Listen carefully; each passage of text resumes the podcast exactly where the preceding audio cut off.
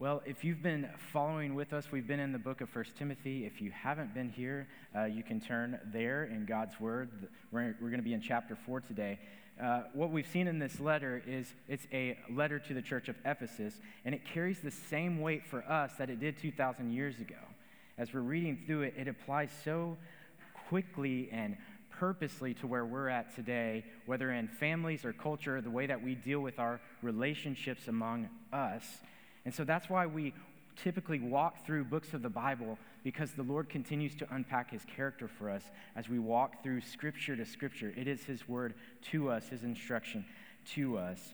In last week's verses, I want to bring those back up from chapter 3. Paul says this, and he gives us the summary of why he's written this letter.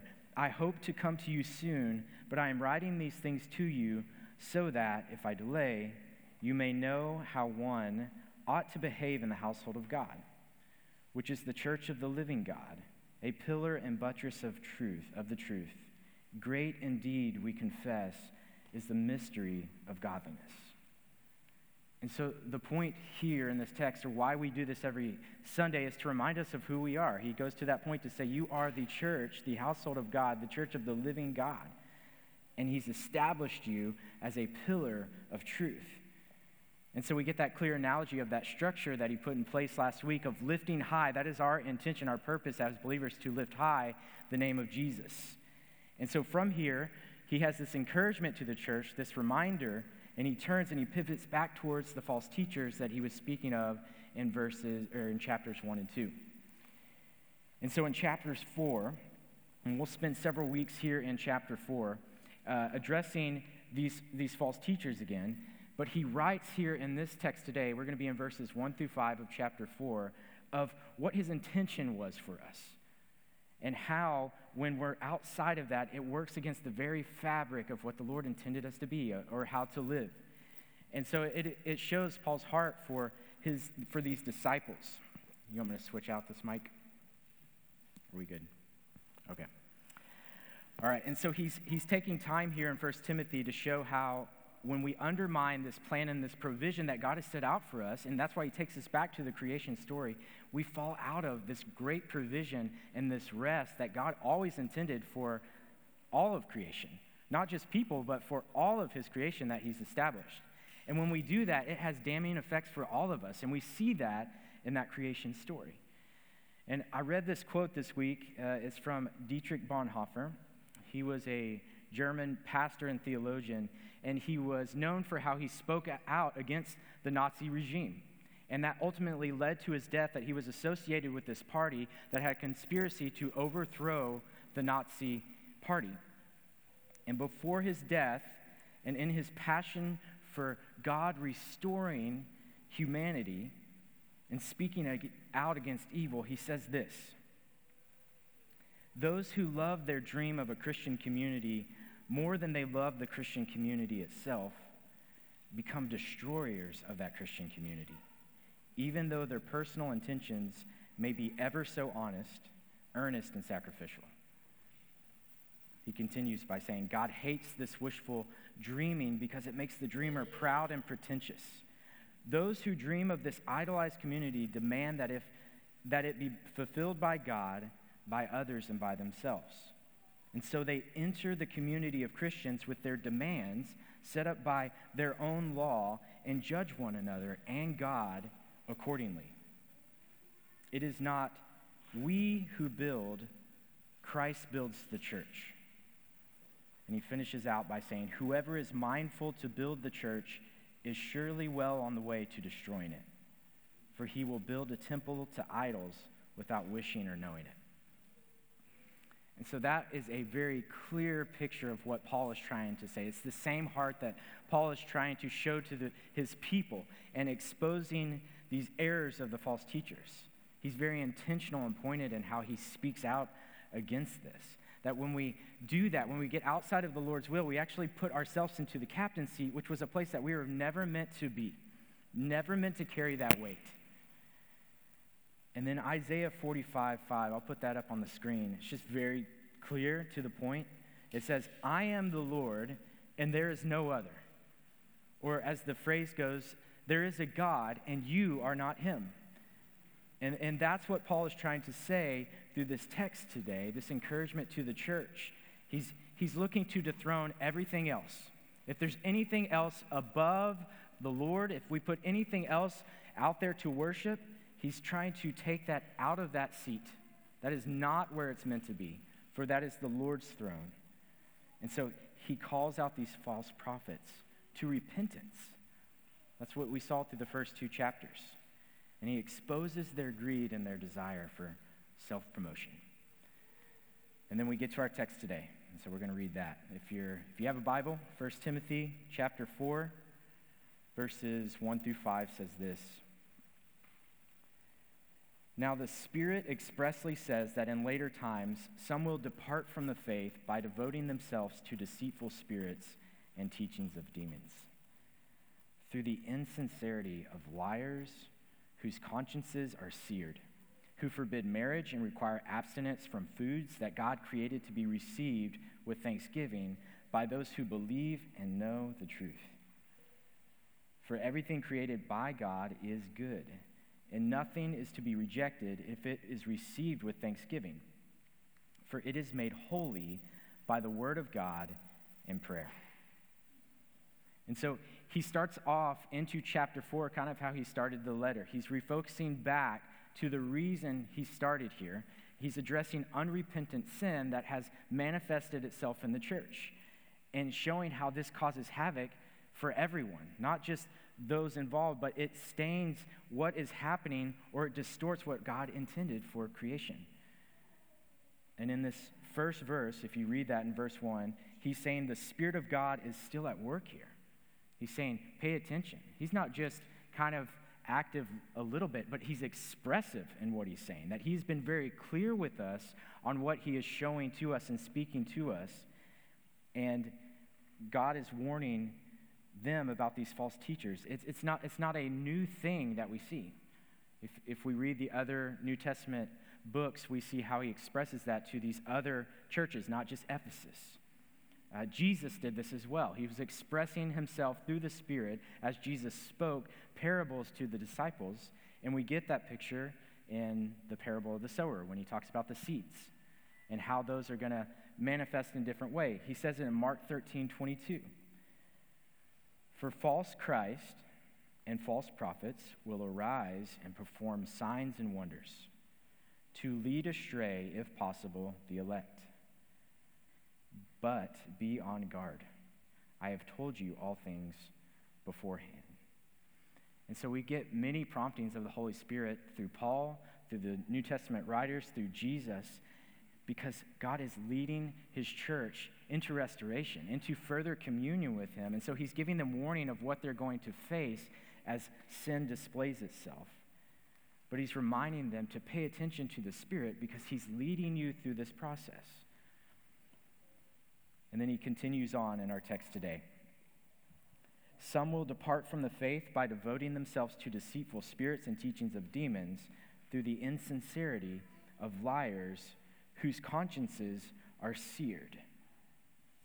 And so Paul brings into the forefront of our mind uh, not, not just what the Spirit is doing, but he also addresses the opposition that's taking place here. What's happening on the other side of the spiritual realm as evil rears its ugly head through the power of what he says here demonic spirits or deceitful spirits and teachings of demons. And so he doesn't just sweep that under the rug. I would say probably that's not where we spend a majority of our time is sitting in our living rooms and talking through de- demonic teachings and saying, hey, how are we going to address this? But what Paul is doing here is he is addressing it because it's coming through anything that isn't from the Lord. So anything that is in the hands of Satan is demonic.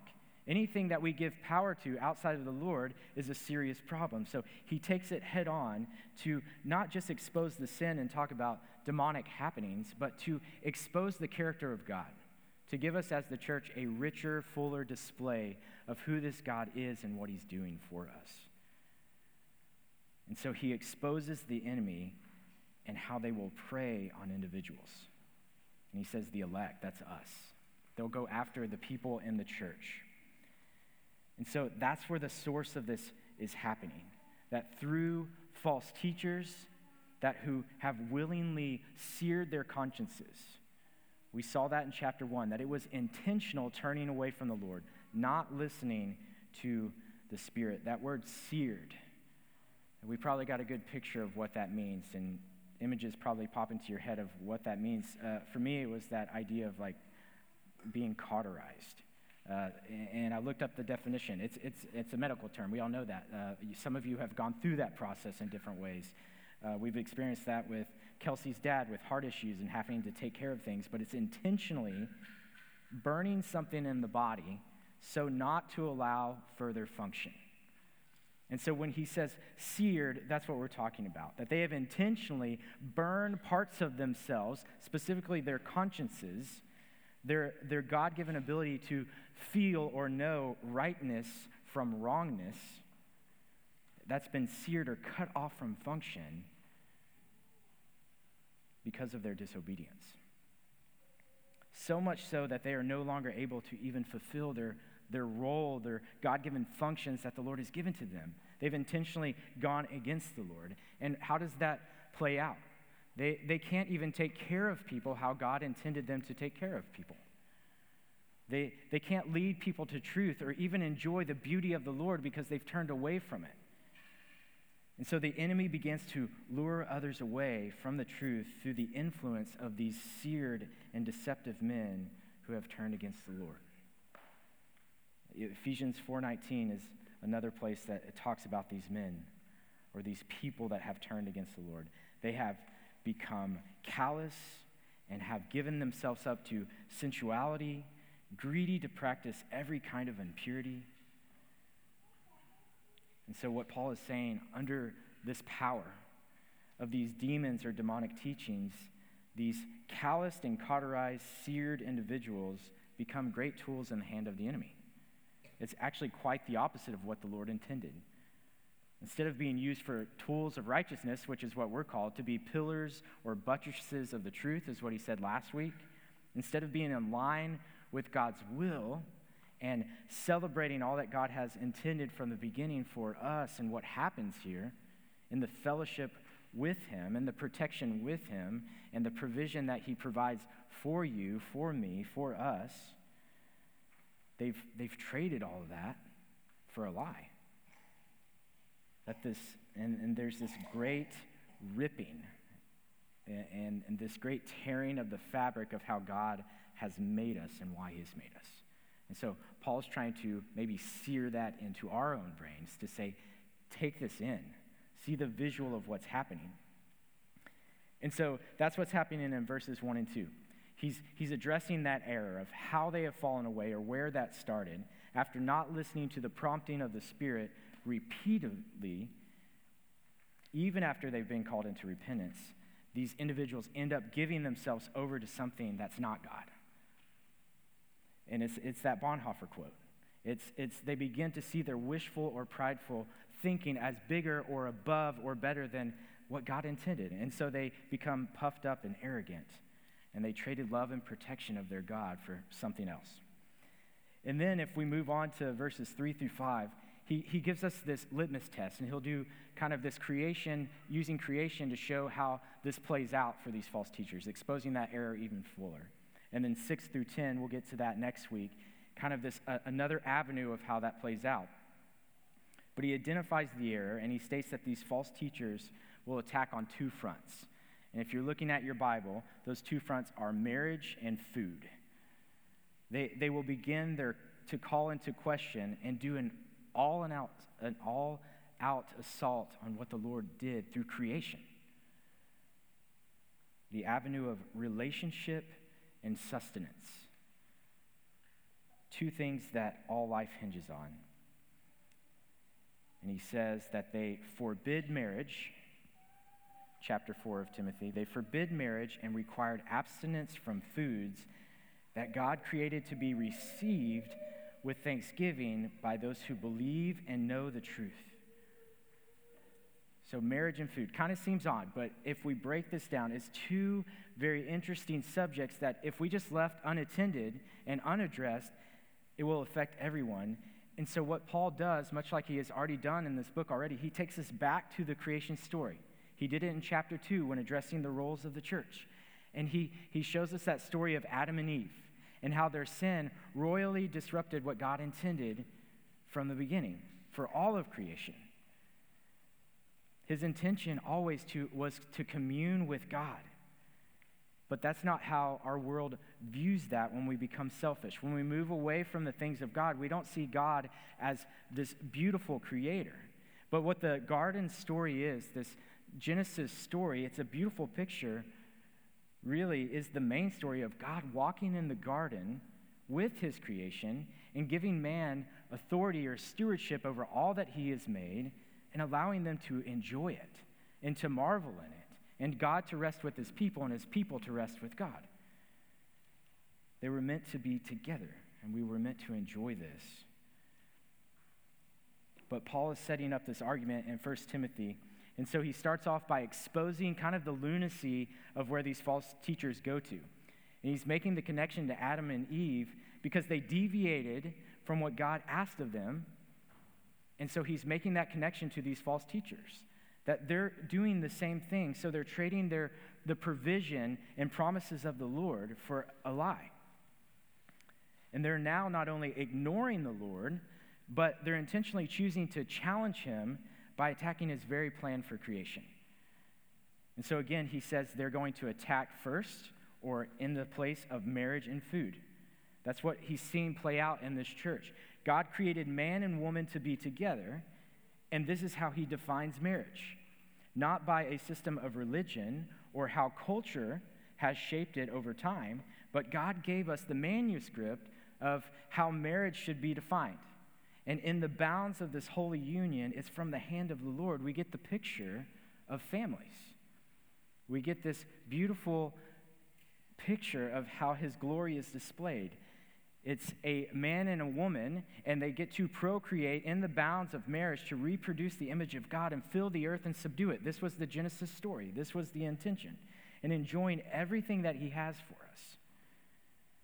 And so, any other definition is what Paul is saying. If we get away from this, it's not marriage. If you define sex in any other way that the Lord has not, it's not godly, it's not holy.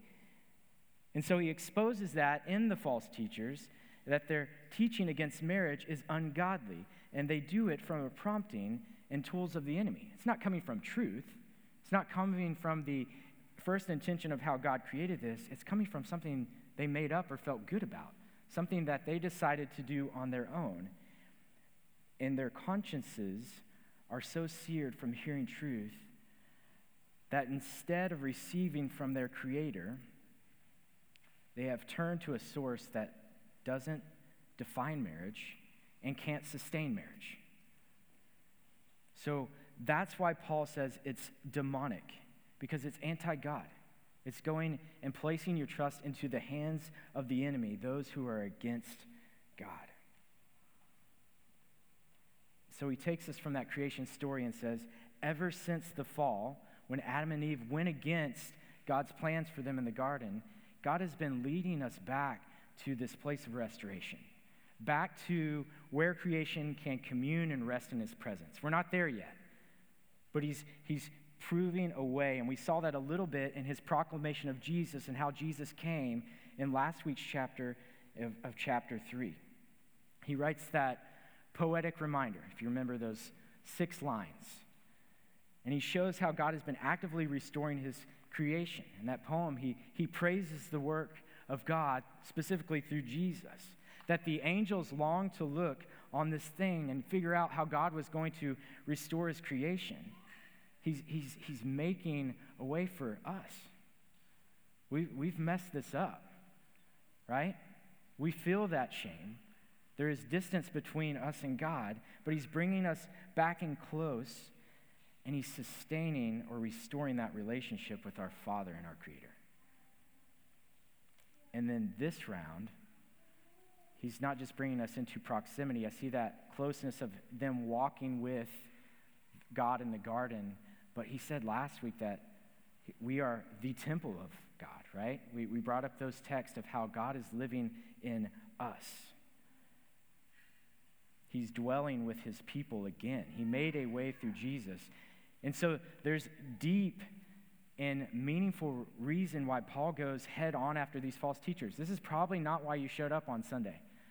Uh, this isn't like one of those encouraging texts that we walk away like, man, we talked about false teachers, right? But the reason that he is so passionate, and maybe why we get so passionate here about walking through scripture like this, is because it applies to you and me. That if, if Ephesus leaves this unchecked, it has serious consequences for everything going on. It has serious consequences if we let sin into our lives or don't submit ourselves to the Lord in certain ways, that it, it rips at that very fabric of who the Lord designed us to be. And Paul's tone in this book over and over is kind of a, a Job tone of how God approaches Joan, Job. How can anyone forbid or despise marriage when God is the one who instituted it for us? Is man going to challenge the creator of this institution of marriage and try to improve upon it? Do we have that power? How can anyone tell me or you not to eat certain foods when God has specifically said that I have made this and it is good and it is for your enjoyment? When taken with thanksgiving. And so, for this society, meat was a big deal. That's why Paul's talking about food. There's things going on that religion or other sects in there, sects, uh, what they're trying to do, people that are causing to pull people away from what God intended. He addresses food because that was separating or caused division in the church. But Paul's asking, How are you going to tell me that what God has expressively told me is not good? You're, you're doing a disservice. You're taking away from his intention. Paul is challenging religion over relationship, worldly over obedience, worldly issues over obedience. And so, even through singleness or abstaining from food, those are acknowledged in Scripture as well, but those are not the norm. He says it gives us perimeters in His Word around those things, but this is rare occasions of we might have longer fasts or we're called to celibacy, but is still in that it is for the glory of the Lord, defined and prompted by God. And so the reason the apostles are so adamant to defend and put parameters or say, this is what God has told us, what does God say about this in the institution of marriage or the way that we partake food, it, and the simple act of enjoying what He made for us, if, if we don't submit that to the Lord, it impedes on what He has for us. And so that's why the creation story is where Paul continues to bring us back over and over. And so, as mom and dad, uh, if you want to teach and have something that you could teach on every night or several times a week, just walk through the creation story for the next 18 years of their lives. It is a beautiful reminder of what God is doing and what the purpose of creation was for and how our families are to look. It's a very clear blueprint of who God is and what He made us for. Outside of that design, what do we find? Paul starts off this letter by they, we find shipwreck. We find a way to wreck our lives. We become callous, demonic teachers we are deceived by spirits that lead us away into our own demise. And so it doesn't mean that since the fall, if we stay in God's will, everything is perfect. We know that. I've walked with you. We've duked this out, right? I've not been perfect. I will fail you. You will fail me at some point. We will struggle through this life. Sin has its tentacles into all the places of our lives.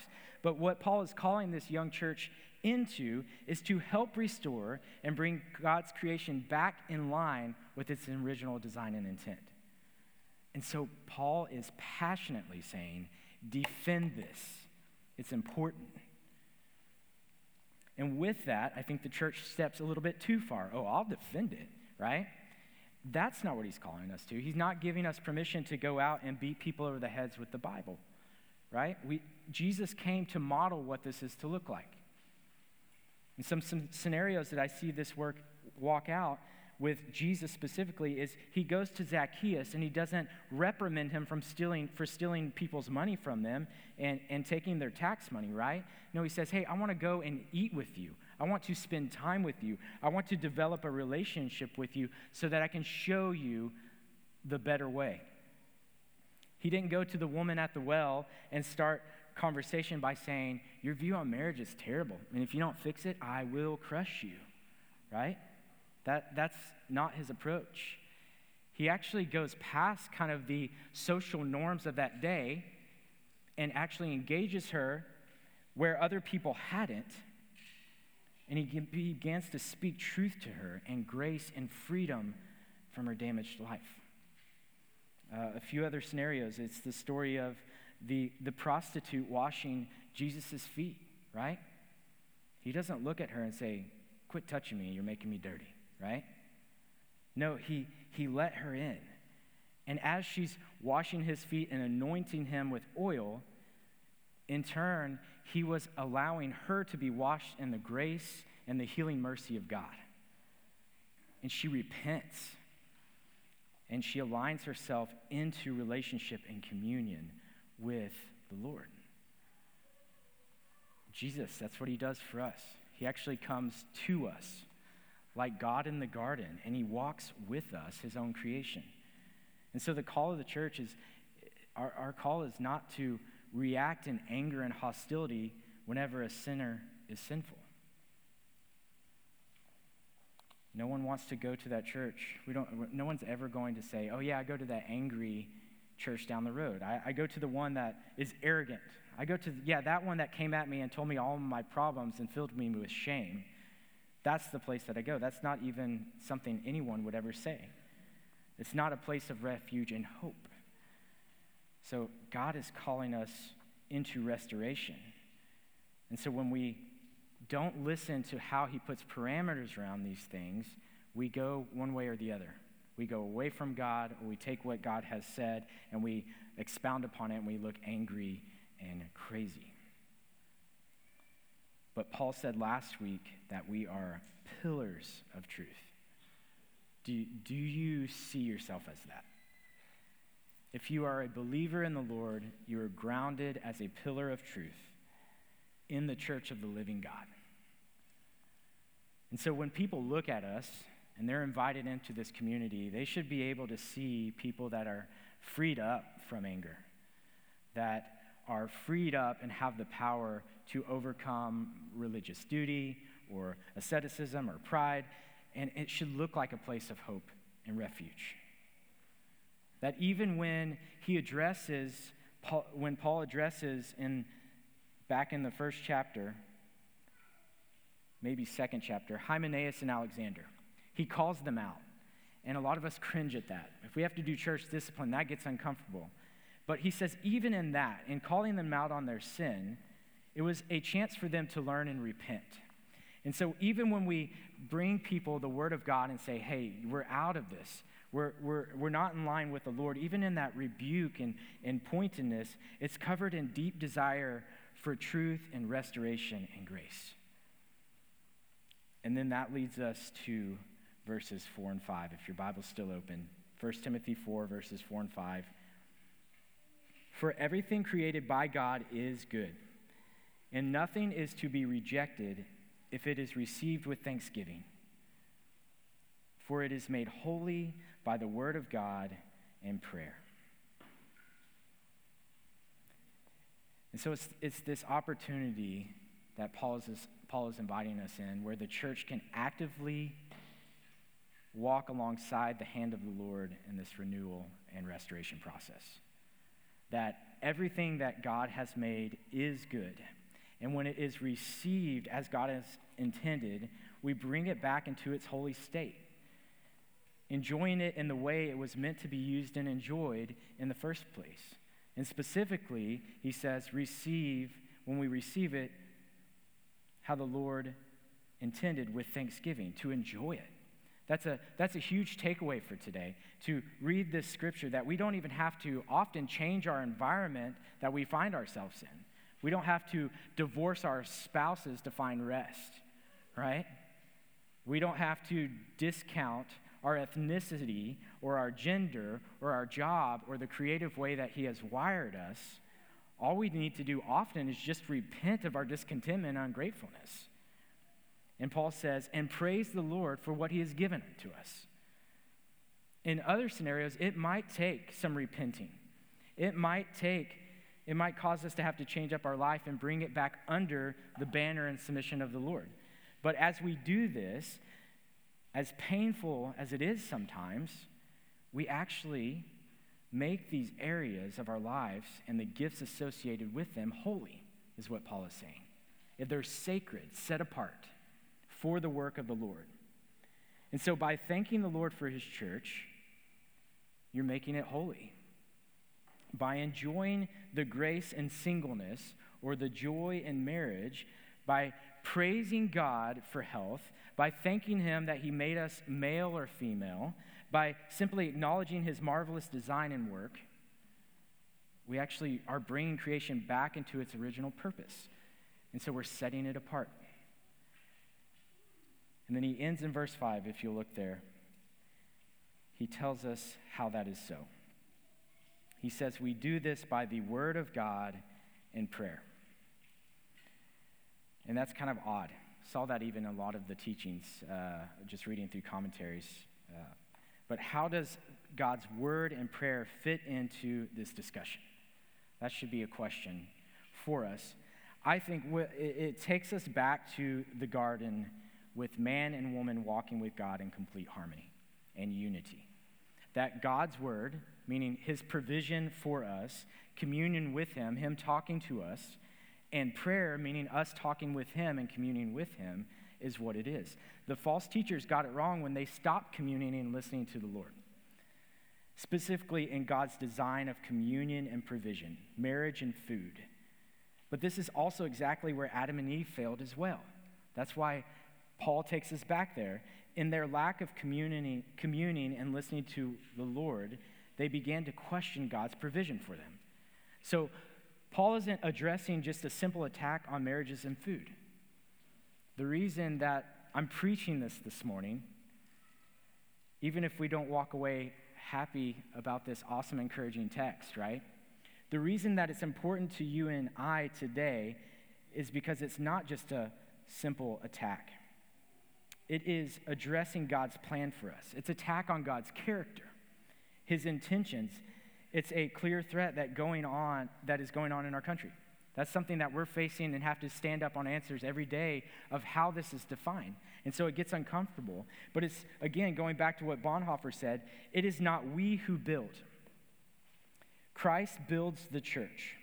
Whoever is mindful to build the church is surely well on the way to destroying it for he will build a temple to idols. And so, what we're saying, what Paul is saying, what Scripture is leading us to as a church is to say that man does not have the authority to define things that the Lord has designed. And when man does this, it only leads to tragedy.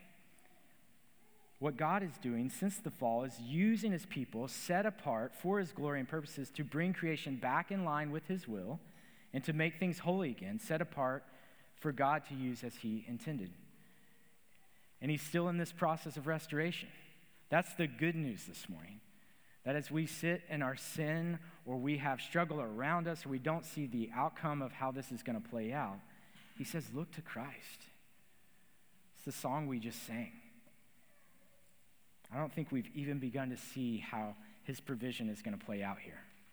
That there's more to come and we've got eternity to, ahead to watch it unfold. And so that's where I'll land this plane this morning is read this scripture and dive in further to what God's saying. Take inventory today on your Sunday, most of us a day off, and just thank the Lord for what he's given us. To praise him for these things. And when you enjoy a good meal, when you sit down at lunch today, and you laugh with a friend or you struggle through marriage while acknowledging the Lord's grace in that, you struggle with kids or get to watch them play in the backyard, when you celebrate an anniversary or a birthday, when you get a good diagnosis, when you go to the doctor and your limbs are all still working, just praise the Lord. Praise the Lord for these little things. And so when you allow that neighbor just to share with you and you praise the Lord for that time, that we actually make these little moments holy we, we bring them back in line with God's original intent. And that's the remedy that Paul says we have against the attacks of the enemy. That walking in communion with our God, we rest eternally in his saving provision as brothers and sisters in the household of God. We're pillars of truth.